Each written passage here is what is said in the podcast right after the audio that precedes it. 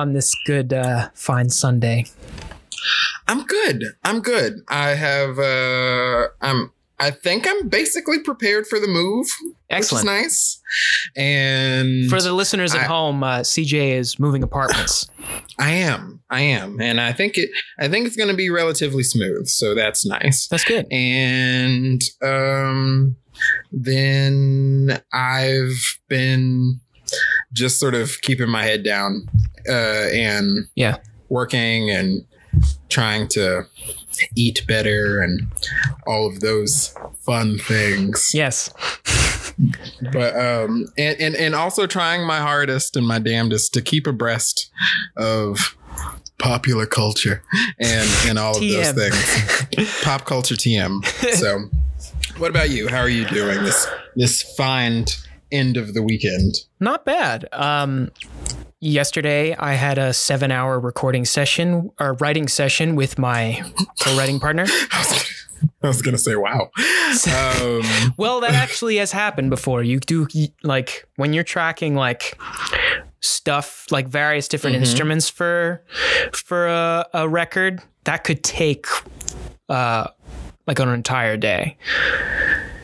I, I bet. Um, I I just think of like that that clip of like is I think it was like an MTV thing where Destiny's Child was in the studio as they it were they were like working on the Survivor album. Yeah. and uh, Beyonce's dad, who used to be their manager, was uh, sort of chastising them for not producing a full like fully producing a song Oh, within yes. like Yeah. a matter of like I think six or so hours. Yeah.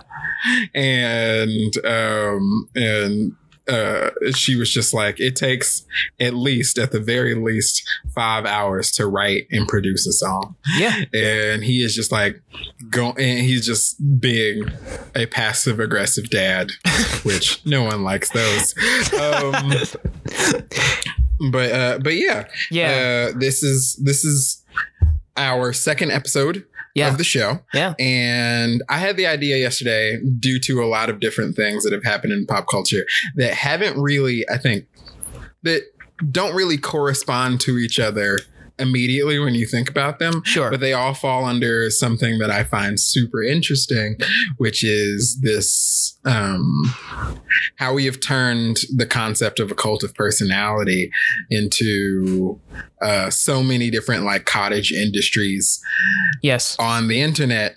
Especially when it deals with outrage. Now, I'm not the type of person to just be like, outrage culture, outrage culture, outrage culture, cancel culture is everybody's coming to get you for whatever, because that's not really how any of this works. Yeah. But when you uh, think about standom, which Yes. to break it down for anybody whose life is decent and good, um, uh, stans and stan culture uh, are just like hyperactive, hyperactive fans of things. yes. And the term stan comes from uh, an Eminem song about a stalker.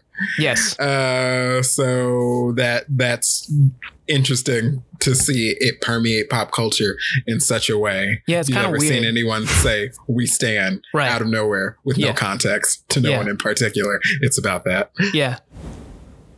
It's yeah, it's super weird. Um I've as of late I've heard of the term um super fans in sort of the a replacement of the Stan idea. Um I'm actually reading a book called Super Fans, um, which is I forget who the author is, but it's a good book so far. It's about how to um when you're first building a brand, whether it's in regards to a business or in regards to um, if you're an artist or in any sort of medium, be it visual, uh, auditory, or whatnot. Um, how to first uh, get the attention of just passive people scrolling on on the internet. Uh, then from there, converting them, getting them interested in the community that you're building, and to eventually get to the point where they are active participants in the things that you are making and creating and releasing for people to find. Yeah. Um, and there are a bunch of different tactics uh, to figure out ways to provide value to communities where. Um, then from that point on, people will be more interested in the value that you're providing to uh, to everyone.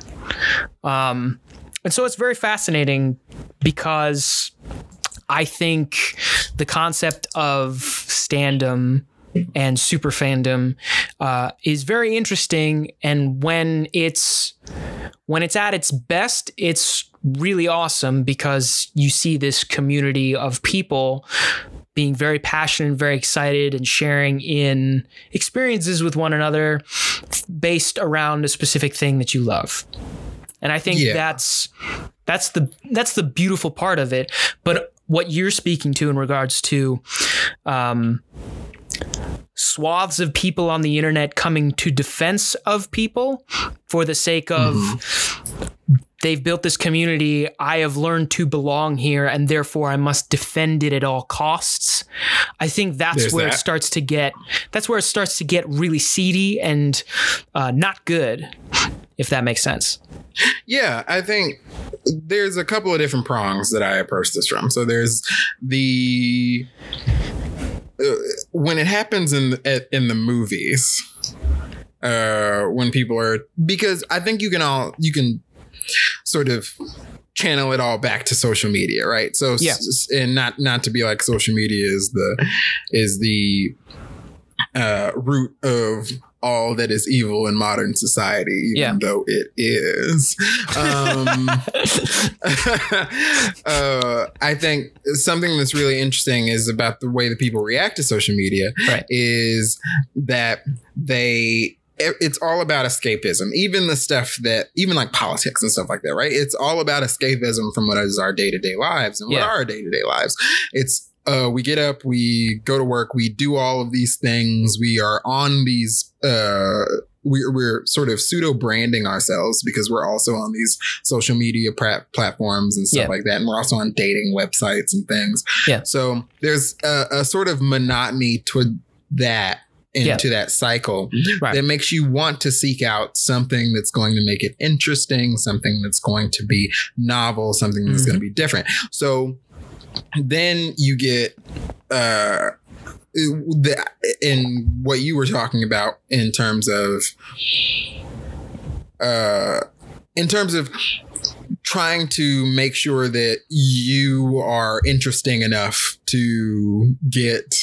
attention on the internet. Well right. the most interesting stuff on the internet is stuff that's gonna make you mad. Yeah it's the stuff it's the, it's what's most potent i should yes say it's the yeah it's the Um, most it's the thing that can easily permeate the interwebs very quickly Yeah. and very uh, aggressively yeah which makes sense So- because it's very it's very easy to be mad. It's very easy to get annoyed and very easy to get so aggressive. easy.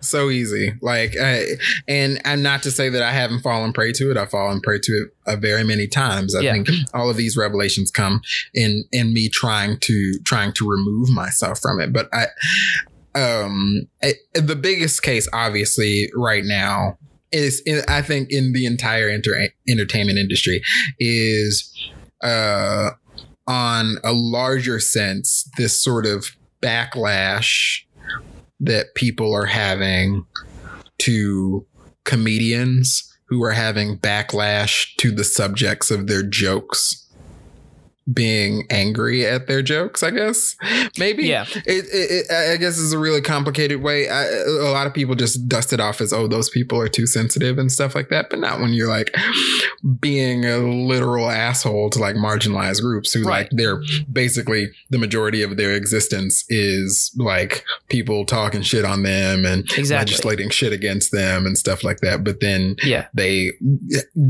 go to what is supposed to be comedy, what is supposed to be funny, what is supposed to be, you know, uh, an escape from that. And then that same status quo that they're trying to escape is parroted back at them by this person who is ostensibly supposed to be speaking truth to power. right Right. which I find really interesting. It's weird Uh, that yeah, it's weird that we're it's weird that we're labeling comedians as the ones that are speaking the truth to power. Well, I think it also is in turn a reaction to uh, y'all's president and how like comedians like really went crazy Yeah. uh, in terms of not went crazy in a bad way, but they, uh, you know, uh, jokes about him are a dime a dozen nowadays because he's sort of like comedy proof, uh, Right. Which is which is interesting in that way. But then, and the only way to like really get uh, get a good laugh off of him is to talk around him and Right. talk about the atmosphere that permeates the world because of his power. yes. So that that that is something that's really interesting. But I think this is uh I think the the first big dust up of this was Dave Chappelle's comedy special Sticks and Stones yes. that was on Netflix, Mhm. um, which resulted in a lot of pe- which I saw. It's fine. Like all of the shit that people are, all of the shit that like people were quote unquote outraged about. And the funny thing about internet outrage, especially when people are using it to like prove a point, it's like they've seen like five tweets right. out of like the what billion people who are on Twitter, Yeah. and Or they've seen like a headline. Yeah, yeah. Uh, And the headline is, uh, and when you click on the headline, there's an article that just has those five tweets. Right. And that's supposed to be representative of an entire group or something. Yeah. Right. And then um, I heard more about. Uh, I, I heard more backlash to supposed backlash to Sticks and Stones than I ever heard, th- like the jokes in particular, Right. just as uh, just because they didn't really circulate.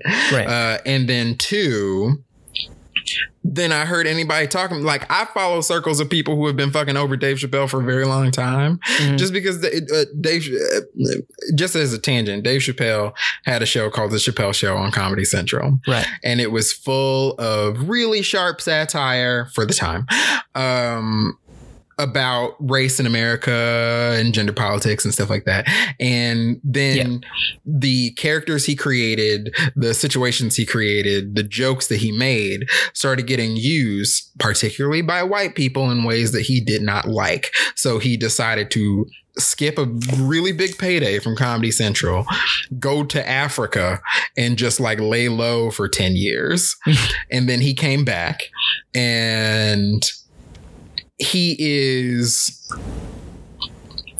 to me and to a lot of other people seems to be playing specifically to the types of people that he said he didn't want or didn't enjoy uh, or, or, uh, that he says we're taking his jokes out of context, were uh, repeating them, parroting them, uh, parroting them back to him Sure. in ways that he found um, missed the point.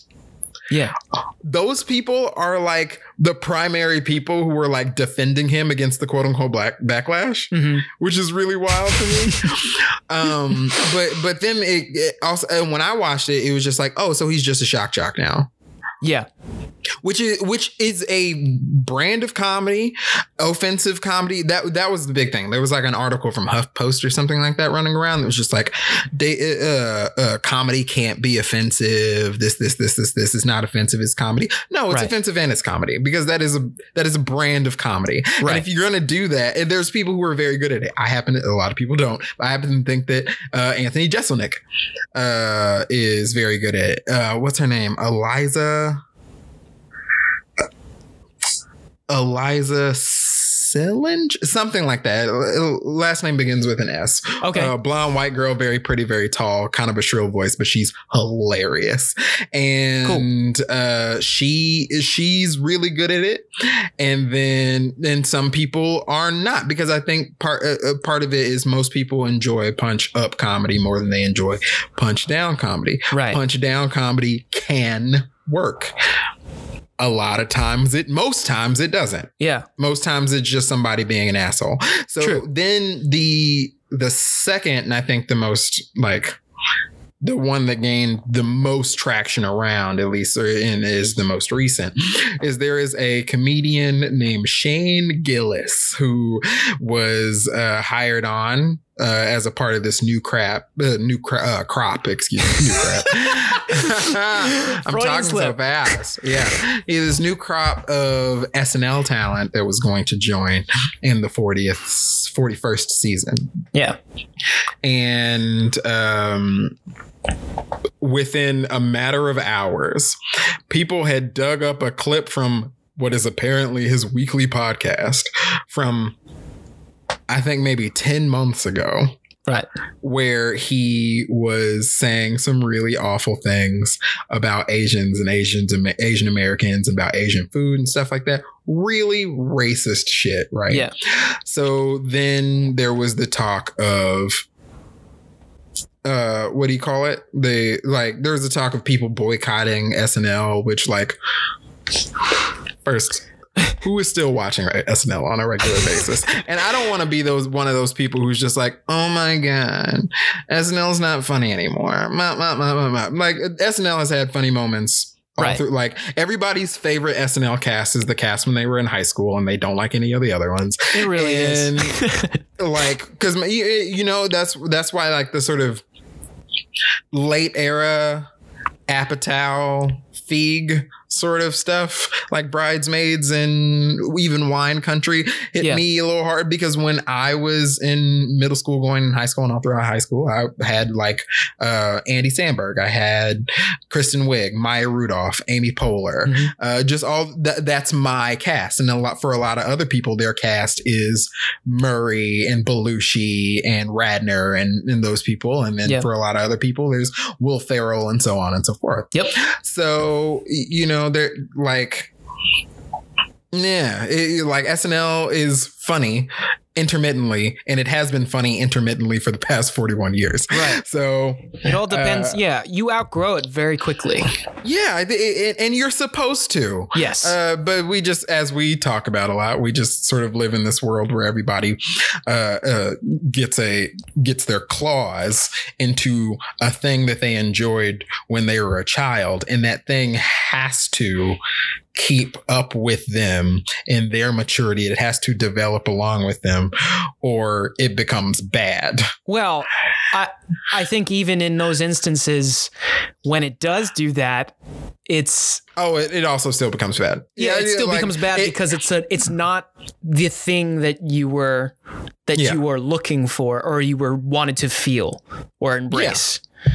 So it's it, it- and if it's if it's a version of a thing that is foreign to you in some way or different, uh, it- then that you, you balk at that. I Yeah. see She-Ra, see Thundercats roar. I don't even know if Thundercats roar ever came out. There was like so much backlash to it, and everybody's just like, "Why isn't this like a good Thundercats?" I think it and I was just like, "Oh, well, that's good." I'm pretty Then sure it sh- did, and I there hope was someone no fanfare it. around it.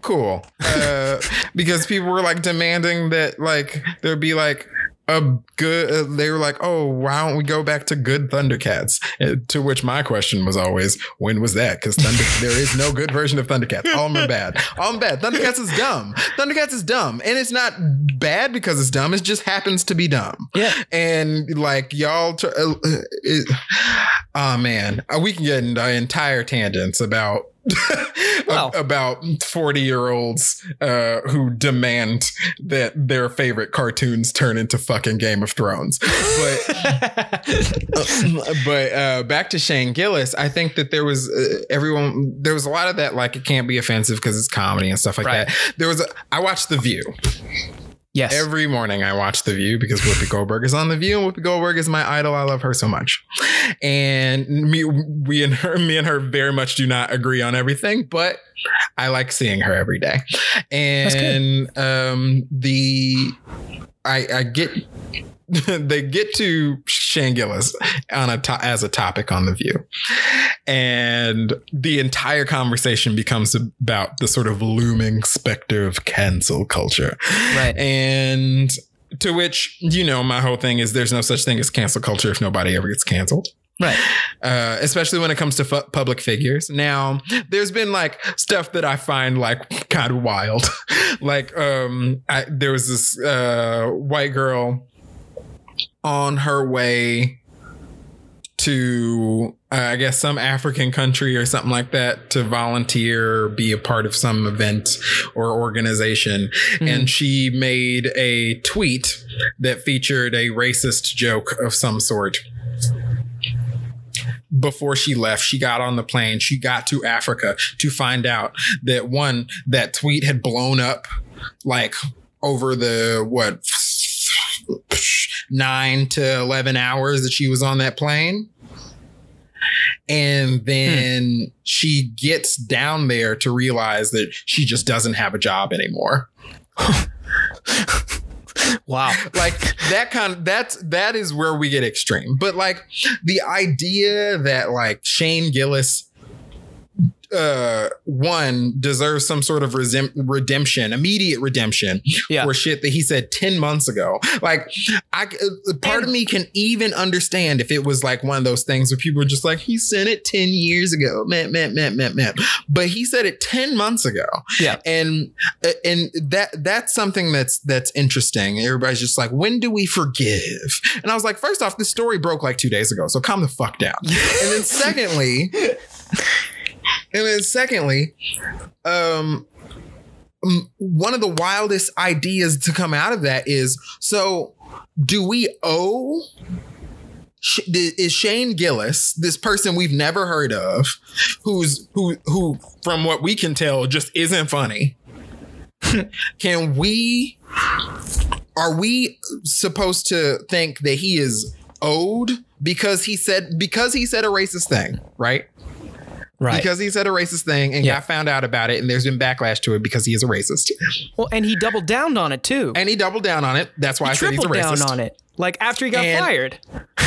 uh so he's owed a spot on SNL on net on like network television.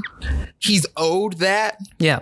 just because y'all are uncomfortable with calling people out for racism. That is the that is the most that is the coolest thing about the internet. Like one thing one thing about and, and when I say cool, I mean it's just fascinating to look at, right? One of the Yeah. things that the right has done is the like the political right that I think is genius because just in terms of political savvy, Republicans and the GOP and the right in general are fucking geniuses. Um, is that they have made calling out racism, being against racism, and all of that Mhm. somehow worse than actual racist speech or worse than actual racist behavior. Right. That is the that is so fascinating Yeah. and and to see everyone bend over backwards to be like oh yeah well he still is kind of owed that platform because he was picked to be on they like thought he was good enough well first off apparently not because they only got him on there because they thought he would appeal to right-leaning people who are Yeah. not watching Saturday Night Live Exactly. To Republicans who are not watching Saturday Night Live, you know, to to the alt right, to the far right or whatever, who definitely are not watching Saturday Night Live. Yeah.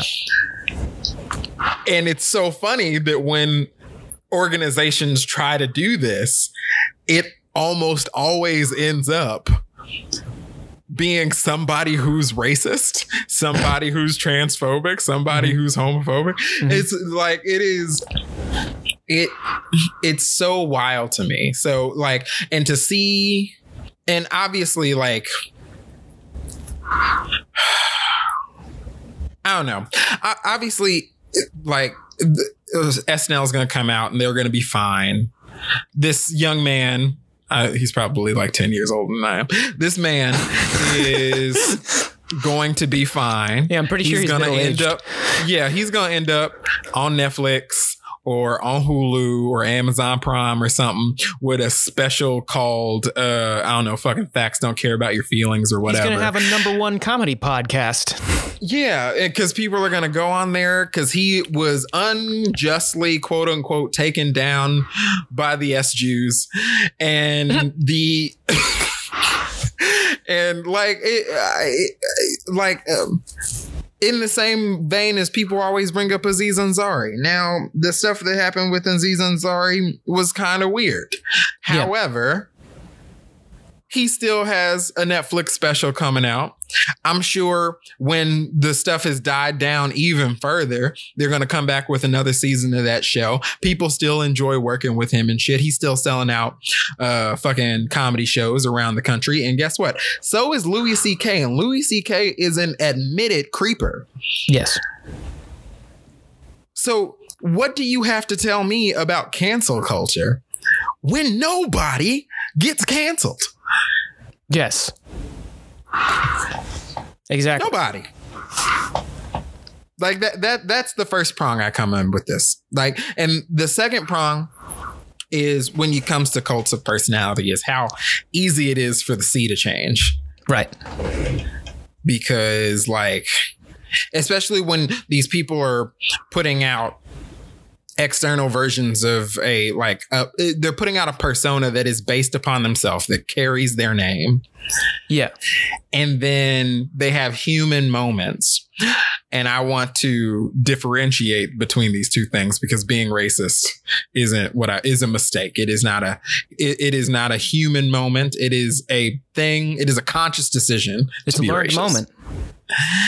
Um, but the other example I have is I listen to the Read.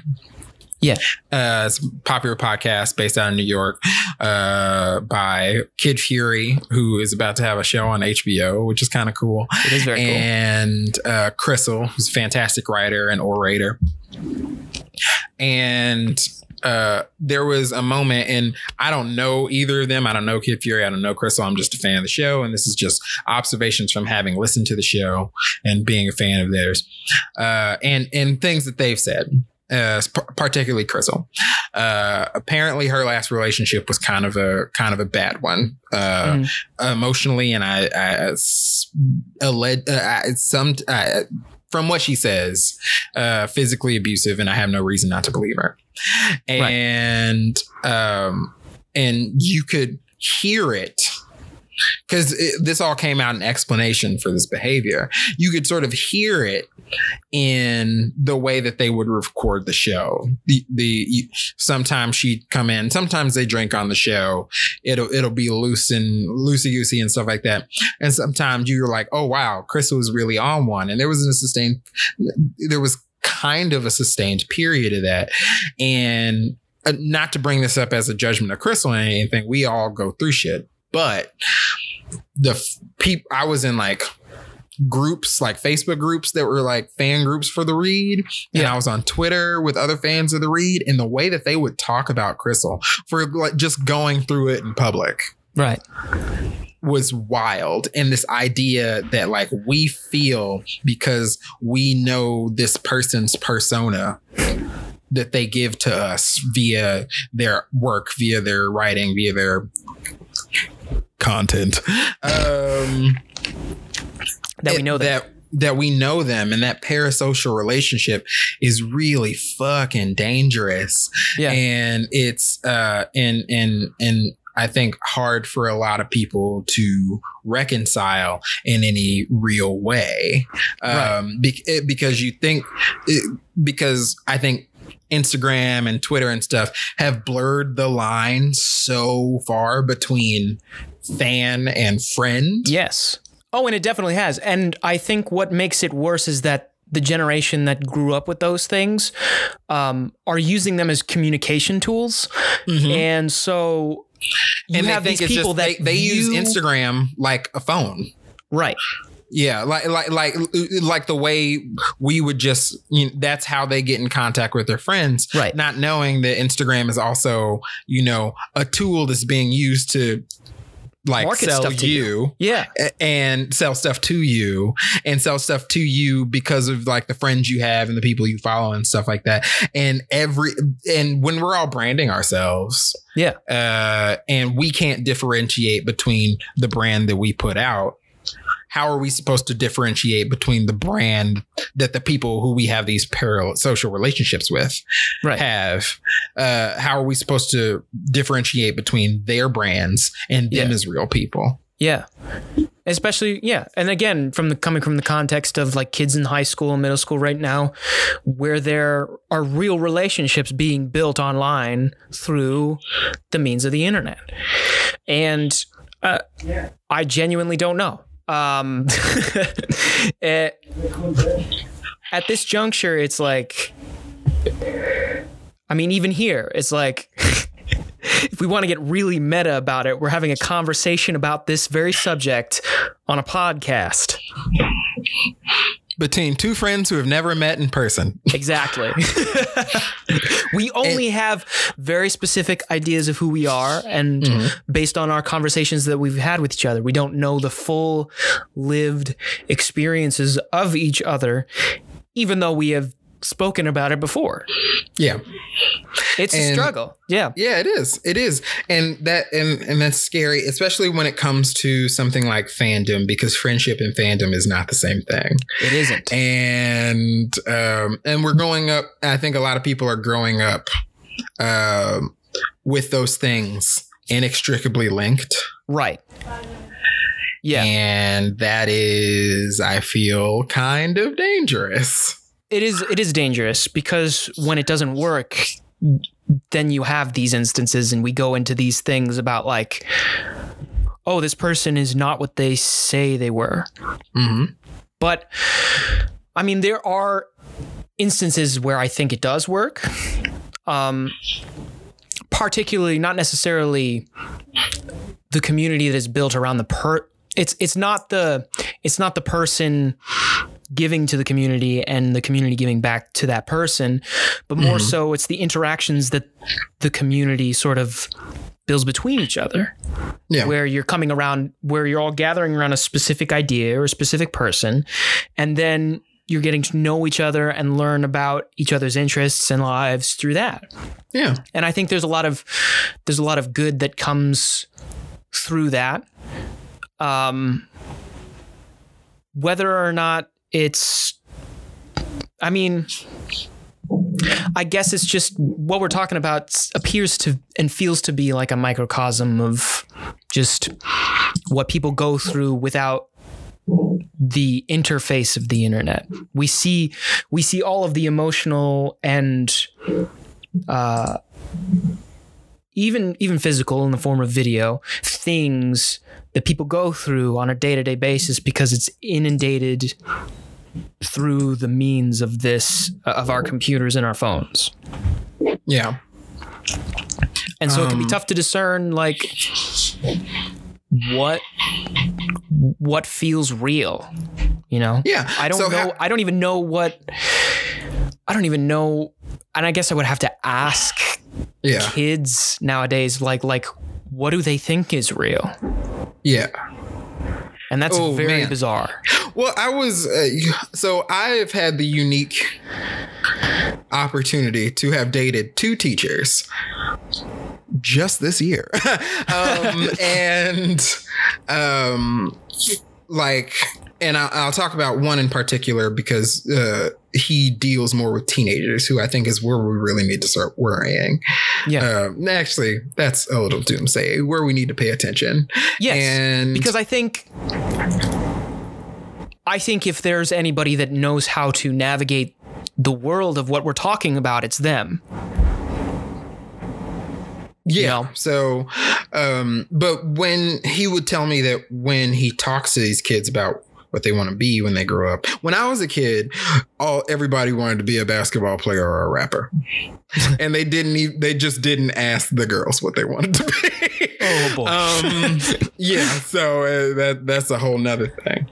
But uh, yeah, when I was growing up, they said they wanted to be a rapper or a basketball player, and that was that was the big thing, right? That was the thing that adults would come by and say, "Everybody ain't gonna be uh, Kevin." Kevin Durant.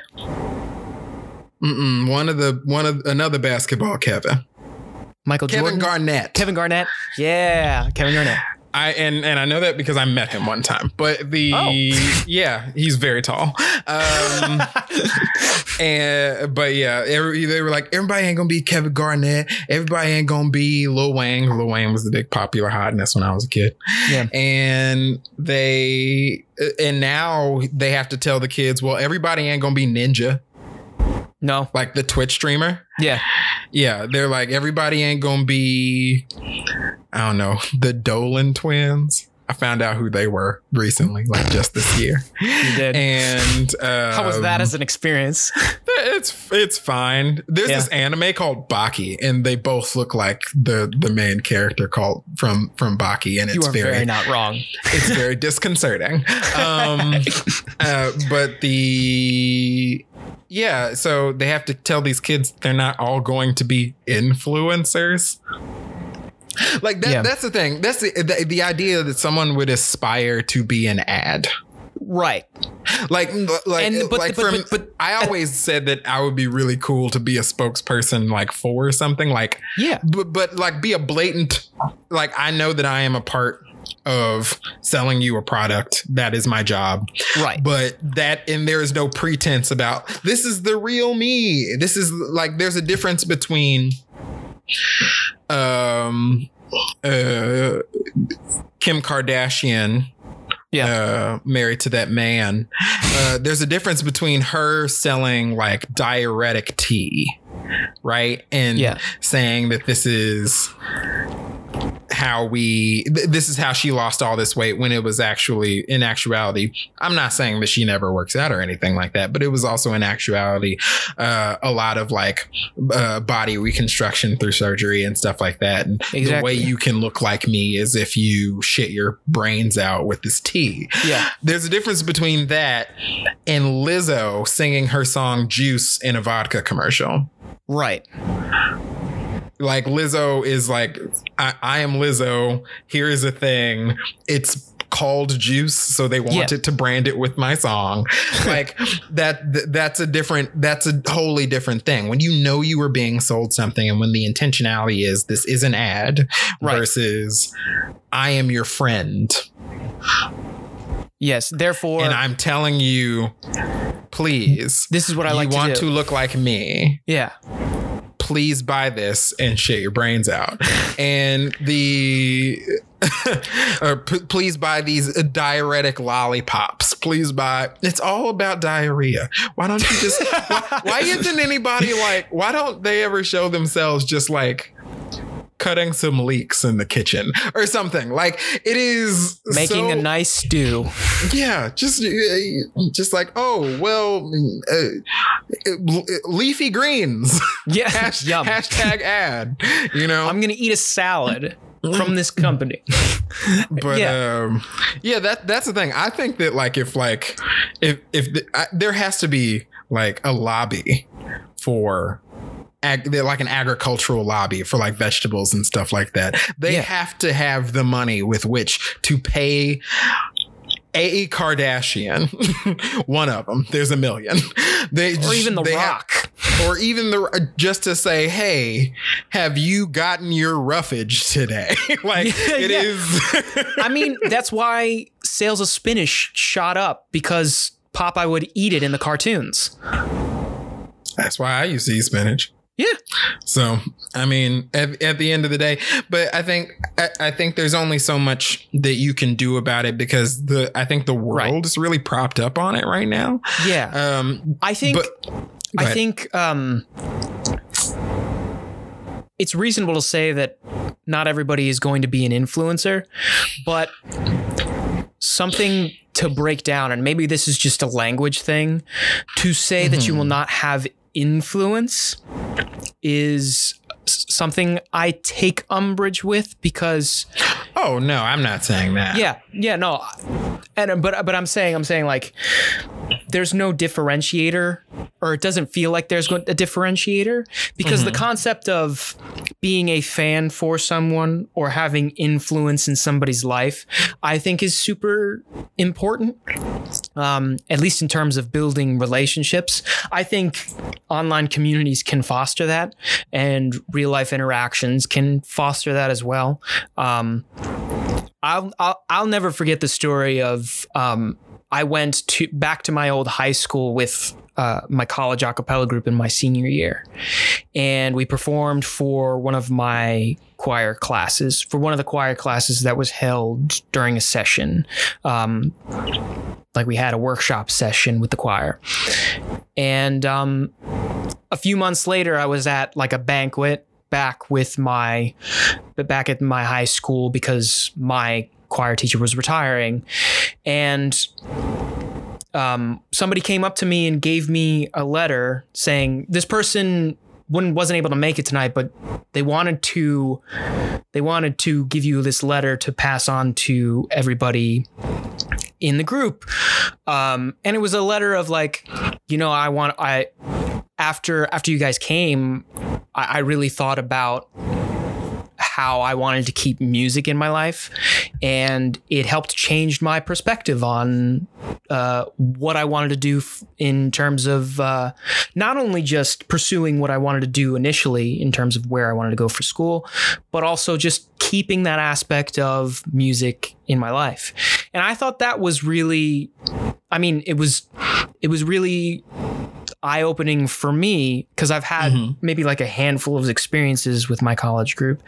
And I doubt not a ton of people, maybe people I could probably count on one hand, will remember who I was in the context of when I performed with my college a cappella group.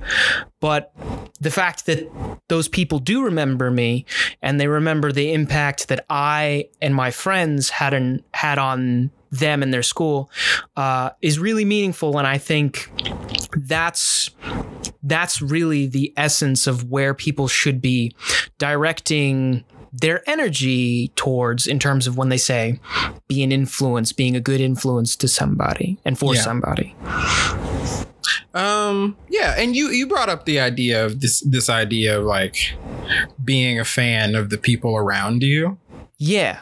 Lifting people up. Um, which it yeah, which I think is something that's if, if we took a modicum of the energy that we spend sharing photos of um, uh, consuming the work of uh, big celebrity influencer type folks and direct that towards the people in our lives who are maybe doing good things, doing fun things, just or even just spending the extra time that you have consuming all of this nonsense from people you don't know with Right. the people you do know. I think that that's taking taking a small piece of the energy that you are using to be mad at people like Shane Gillis and redirecting it into something way more productive. Yeah. And I think that something that people don't get is that productivity is hard. Yeah, And that's true. uh, I think that a lot of there's uh it's not really a concept in fitness it's just what ends up happening it's like a lot of people there you have a larger society outside if you're Mhm. say like a larger person you have a society outside that is telling you implicitly or explicitly that you should be ashamed of looking the way you do if you do not look like me or like these people that I look at then you are not worthy of attention. You're not worthy of love and stuff like that. And we also live in a very sort of like instant gratification society in which, because that pain is so heavy, that I need to find a way to get rid of it the Yeah. fastest way that I can. So they go Yeah. to a gym, they start crash dieting and stuff like that. And none, none of that works because you're not doing it the right way or for the right reasons. And Exactly. so they think that there's like nothing that they can do uh, nothing that you know we can that, that will fix their situation because it's not happening right now Right. but the pain is right now yeah.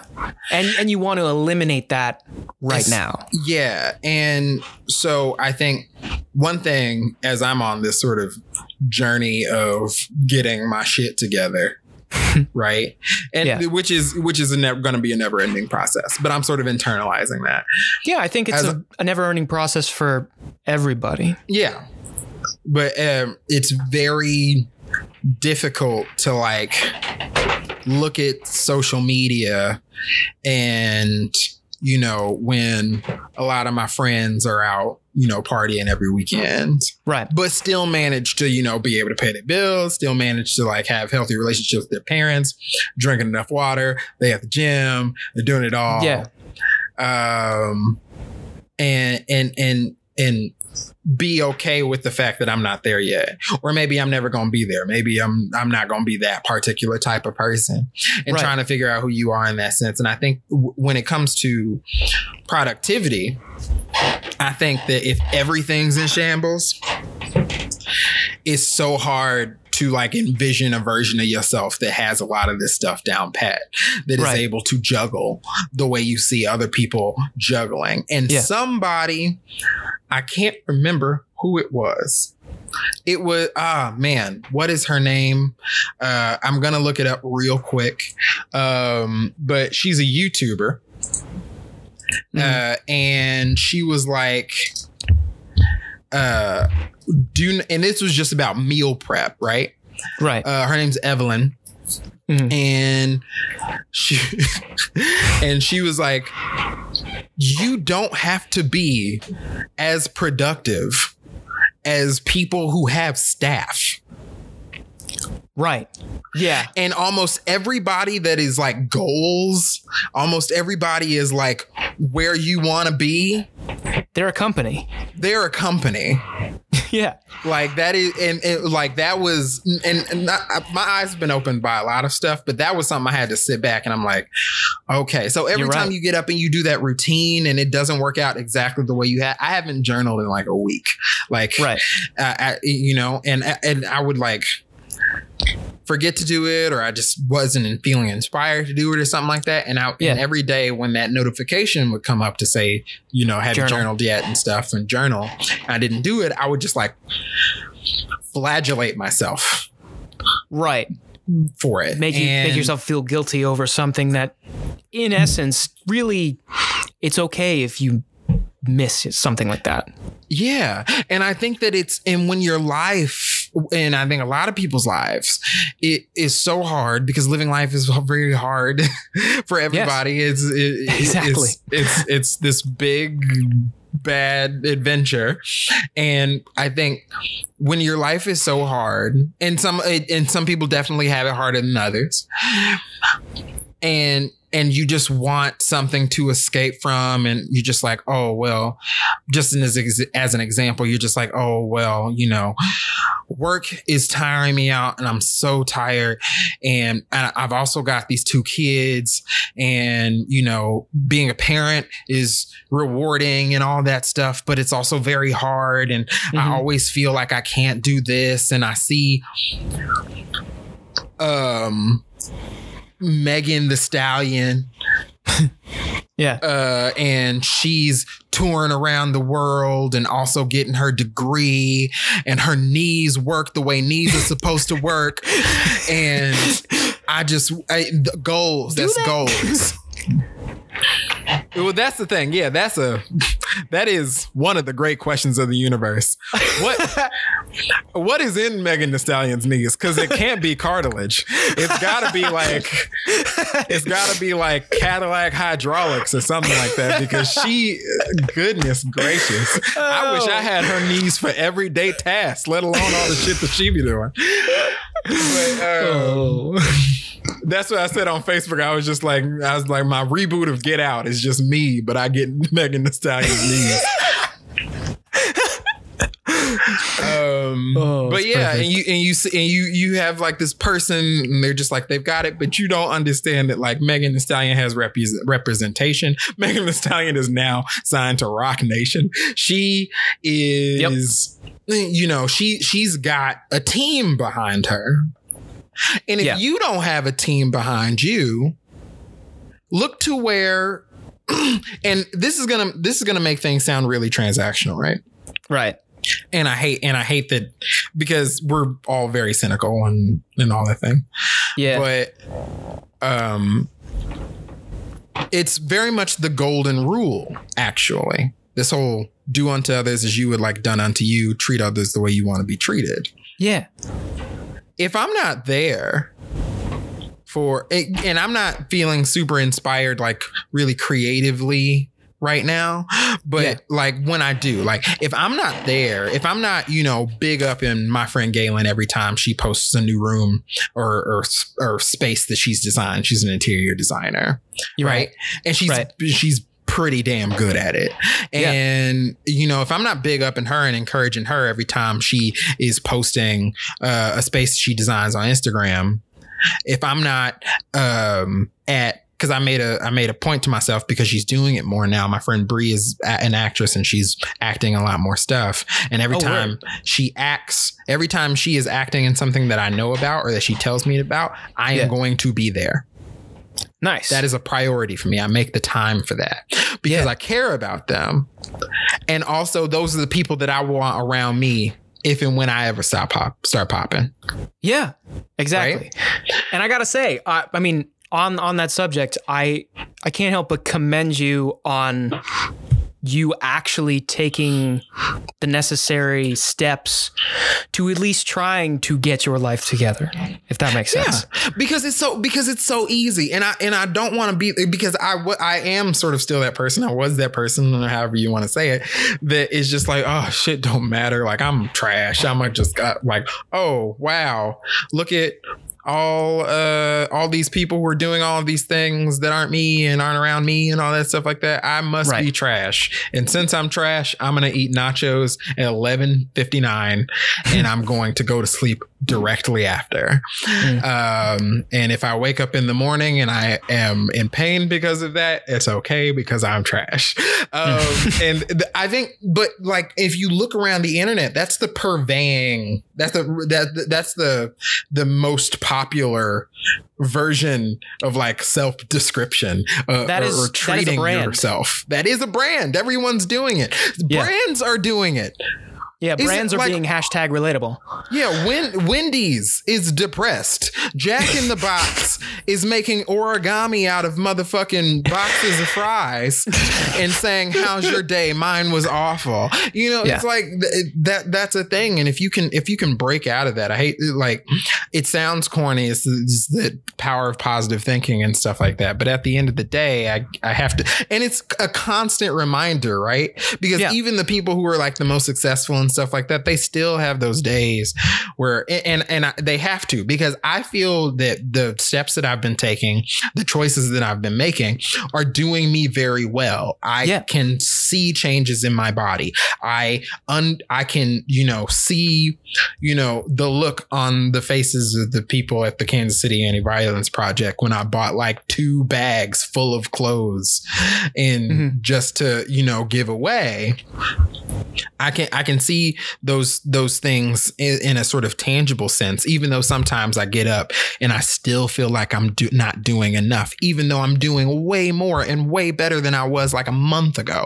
So Right. it's like it's all it's it's always a constant, you know, be, it, thing because the way you feel, it took a very long time for you to get there. Yeah. And it's going to take a very long time for you to get out.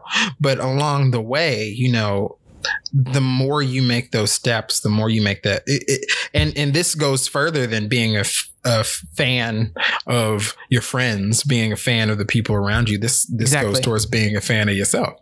Yep. So it because and and and it, I hate I hate to um, put it in the terms that those like those sing songy terms of you know if you don't like you don't love yourself how you gonna love somebody else all that shit that RuPaul says Yeah. but um there It's is real. something it is real and there's something to be said about breaking it down in a way that is not just platitudes Yes. that is about okay is this decision i'm about to make going to make my life better tomorrow Yeah. What are the steps that you are going to take today that will lead into the next day and the following day and so on and so and, forth? and don't let us fool you it is hard yes. It will make you cry. Oh Yeah. girl. Oh girl. I uh like tallied up my Uber Eats and DoorDash usage this year from like January to July. Mhm. I wanted to climb to the top of my apartment building and just fly off that bitch. I Mm. Was like, ha, what? I was screaming. I had to, I, every time, every time I would tally up just a little bit, I didn't even get to the full tally yet. Every time I would tally up just a little bit, I had to get up from my desk and just go lay down. That's how depressed I was by it. Yeah. But I'm like, then I deleted those apps from my phone. Yeah. And I started, and I'm cooking at home more, and it, it obviously it takes a little bit more effort than just ordering it on your phone and stuff like that. But and I also like just feel a lot better. I Yeah. can control how much I'm eating and stuff like that. I don't feel like I'm being wasteful if I can't eat an entire burger from McDonald's, you know. Yeah. And I it think really is. Is like, I mean, it may be dreadful, but through the dread, there's actually some sort Mm-hmm. of peace of mind that you can find. There, because the, at the end of the day, there is a light at the end of the tunnel, and I tell people about it. I tell Dan about it. I tell Micah about it. And there's there's something to be said about getting out a piece of paper and writing down the people who are in your pit crew. Yeah. Yeah, exactly. Because at the end of the day, I think I'm on a pretty good streak. But Yeah. I'm gonna. There are way more I'm- people I- that will I've be in your corner than you realize. Yeah, I'm on a pretty good streak, but at the end of the day, one of these tires is gonna blow out, and Yeah. I'm gonna have to stop. Yeah. and get some encouragement, get some, gets you know, uh, uh, get back what I've been putting in. And I hate Right. to, and I hate putting it like that because again, it does sound transactional. But at Right. the end of the day, I wouldn't be doing it if I didn't believe in those people. I wouldn't be doing it if I didn't care about those people. I wouldn't be Yeah. doing it if, you know, those weren't the, if, you know, I want to push them as best I can and and encourage them to push themselves towards their triumphs. Right. Because at the end of the day, uh, when I'm trying to triumph at something or when I get there and the people I want on that mountaintop with me are is a very select few. right. And Yeah. and I and I want to make sure that if I've got them there with me, they feel comfortable enough to take me with them. Yeah. I mean, and Our whole world is transactional, so it behooves us to find the transactions in our lives that are the most positive. and we live under capitalism, which is a monster. um, which is which is which is why it hurts a little bit to frame Yeah. it in that way. Yeah. But the but yeah, it's um that that's that's that's really where I am. Let, uh, in 2020, it was, it was too early for that, but in 2020, we're we're doing less parasocial relationships and going outside more. We're getting sun. We're drinking water, Being a human. eating sun dried tomatoes, Yes. and uh, and, Sun dried tomatoes. and, and, and doing the things. yeah. But yeah, um, do you have a flat line this week? Yeah. I do. Nice. Um, so you're recording this podcast. I don't know when you're hearing this, audience who we're currently speaking out into the void too. Probably Uh, two weeks after we recorded. Yeah. So when we're recording it, it's the 22nd of December, 22nd of December, 22nd of September. Yesterday was the 21st of September. oh goodness. And every September 21st, I hope I don't botch his name, but Demi Adejuyigbe, posts a September 21st video uh, of him sampling and remixing That Earth, Wind, and. Fire's September. Mhm. And I gotta say, this one, like, I said this online. I genuinely don't know how he tops himself every time, but somehow he just he thinks of something that just like takes it to a whole different level. And I don't know what he's going to do next year because it's going to be it has to be at least some step up and I'm like it's just incredible. It's incredible like how something so small and simple as just like making a parody of September uh, can be something so like funny and fulfilling and wonderful. I love those videos, and he's very funny. He he's always guesting on podcasts and things that I listen to, so uh, I look forward to it. And he sells those uh, those September twenty first shirts and stuff like Yep. that, and they all go to a good cause, which is nice. Yeah. so I'm, I'm, I'm, a glad big that fan he took that well. thing and turned it into something beyond just the the parody that it is. Definitely. Um, I think that my flatline and neither one of them is bad. Oh, that's good. So take that. um, uh, the first is a conversation that Entertainment Tonight, which is an institution that should not be around anymore. I don't understand what it's for. but uh, there is uh, a conversation that they posted about 35 minutes with Diablo Cody, uh, Academy Award winning screen screenwriter of Juno and Mhm. Young Adult, and actress Megan Fox to Mhm. talk about the film that they did together in 2009 called Jennifer's Body, a Yes. movie that I loved. I was on the ground floor of loving that movie. It's so good. It Yeah. completely changed my mind about Megan Fox because I was, you know, in the thralls of Lindsay Ellis has a really great video about the way Megan Fox is framed in Yes. the Transformers movies Yeah, it's great. and how like she is generally like on the page the most competent person in the entire film but really. she is just like TNA in terms Yeah. of the way she's framed in the movie Exactly.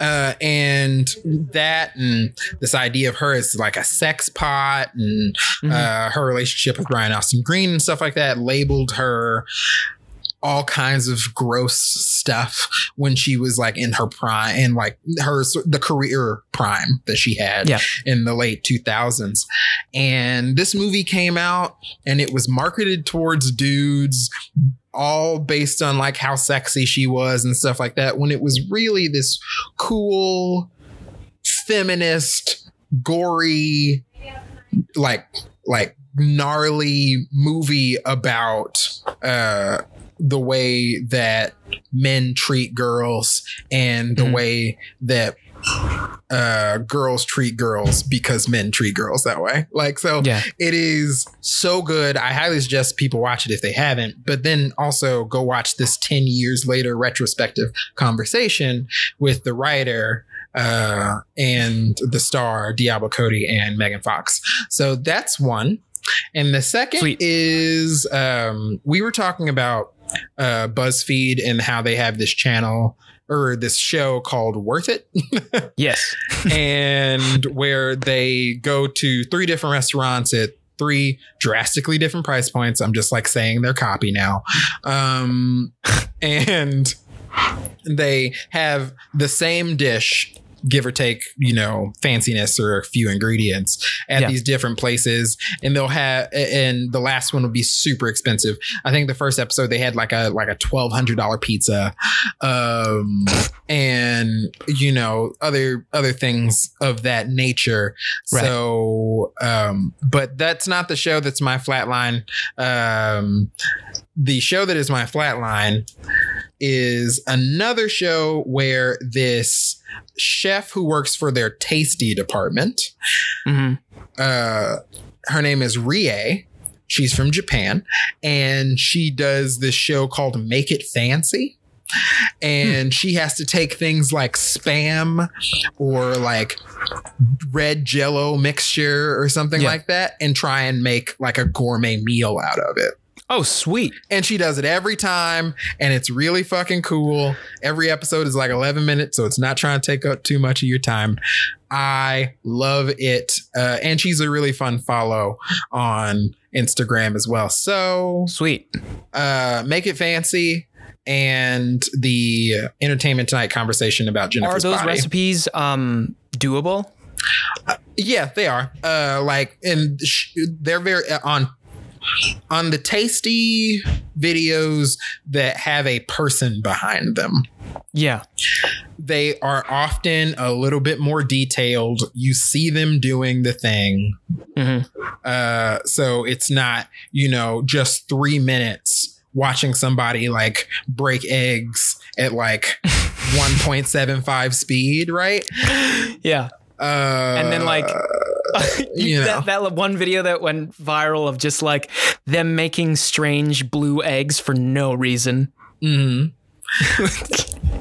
so yeah, and there there's another um there's another show on there called Chef Out of Water where Yeah. a tasty producer who is a chef has to make a three course meal with a particular uh cooking tool hmm and the challenge is to see if they can do it. Uh, she does it most of the time. Yeah. Um, so sometimes it'll be a microwave. Yeah. Sometimes it'll be an easy bake oven. Wow. Sometimes, yeah, and sometimes it'll be a toaster. Like, so uh, That's cool. yeah, and and that one's pretty cool too. So I subscribe to a lot of It's the not uh, all bad. Yeah. I subscribe to a lot of the um kind of shows that are taken from the uh the sort of godfather of that kind of DIY cooking thing, which is Good Eats. Um, yeah. It just seems to all stem from there. And I, just really like that kind of approach that makes it feel like the science and the craft behind it are doable. If you're just like working at it and like paying attention to the mm-hmm. things that are like the smallest things, you'll be like, oh, that's interesting. That'll make it taste better a little bit more. Yeah, and it, and it just like makes you want to cook. Yeah, exactly. Instead of like somebody just like saying, "Oh, here are all of the ingredients," and then putting them all in there within like five minutes, and then there's like a gourmet dish there, and you don't know how it got there. yeah. So yeah, that's really good. Also, okay, one more thing: bad flatline, sort of like 0.5 plat flatline. uh, I would like people, dudes on the internet, to stop trying to tell the guy who made Rambo about Rambo. you goofy bitches. Yeah. like it's so annoying. It's just like I mean- everyone is there. They're just like, uh, like, uh, do you know what kind of character Rambo is? And it's just, it's just like that. yes, I made him. It's, there's that um clip. I can't remember what reality show it was. It was from where this white gay man was trying to explain to this Asian woman that she really didn't know how it felt to be a minority.